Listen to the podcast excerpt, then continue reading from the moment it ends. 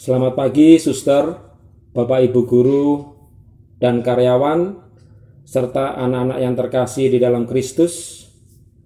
Mari kita siapkan hati dan pikiran untuk mendengarkan sabda Tuhan. Kita awali dengan berdoa. Demi nama Bapa, Putra, dan Roh Kudus. Amin.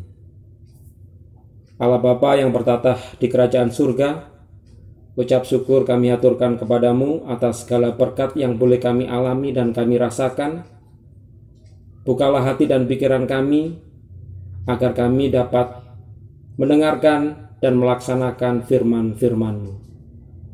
Amin. Inilah Injil Yesus Kristus menurut Matius. Dimuliakanlah Tuhan.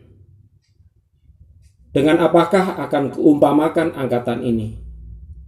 Mereka itu seumpama anak-anak yang duduk di pasar dan berseru kepada teman-temannya.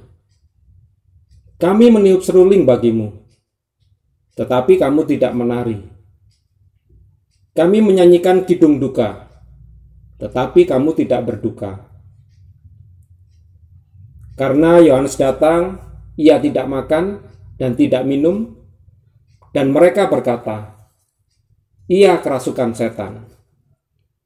Kemudian Anak Manusia datang, ia akan makan dan minum, dan berkata, "Lihatlah, ia seorang pelahap dan peminum, sahabat pemungut cukai dan orang berdosa."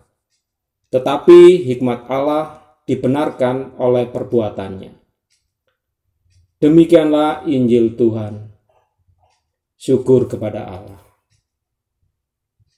Anak-anak yang terkasih di dalam Kristus, bacaan Injil pada hari ini Yesus ingin menegaskan kembali bahwa segala niat dan usaha kita untuk menolong orang lain, mengangkat kembali martabat mereka yang dianggap buruk oleh banyak masyarakat, itu tidak sia-sia.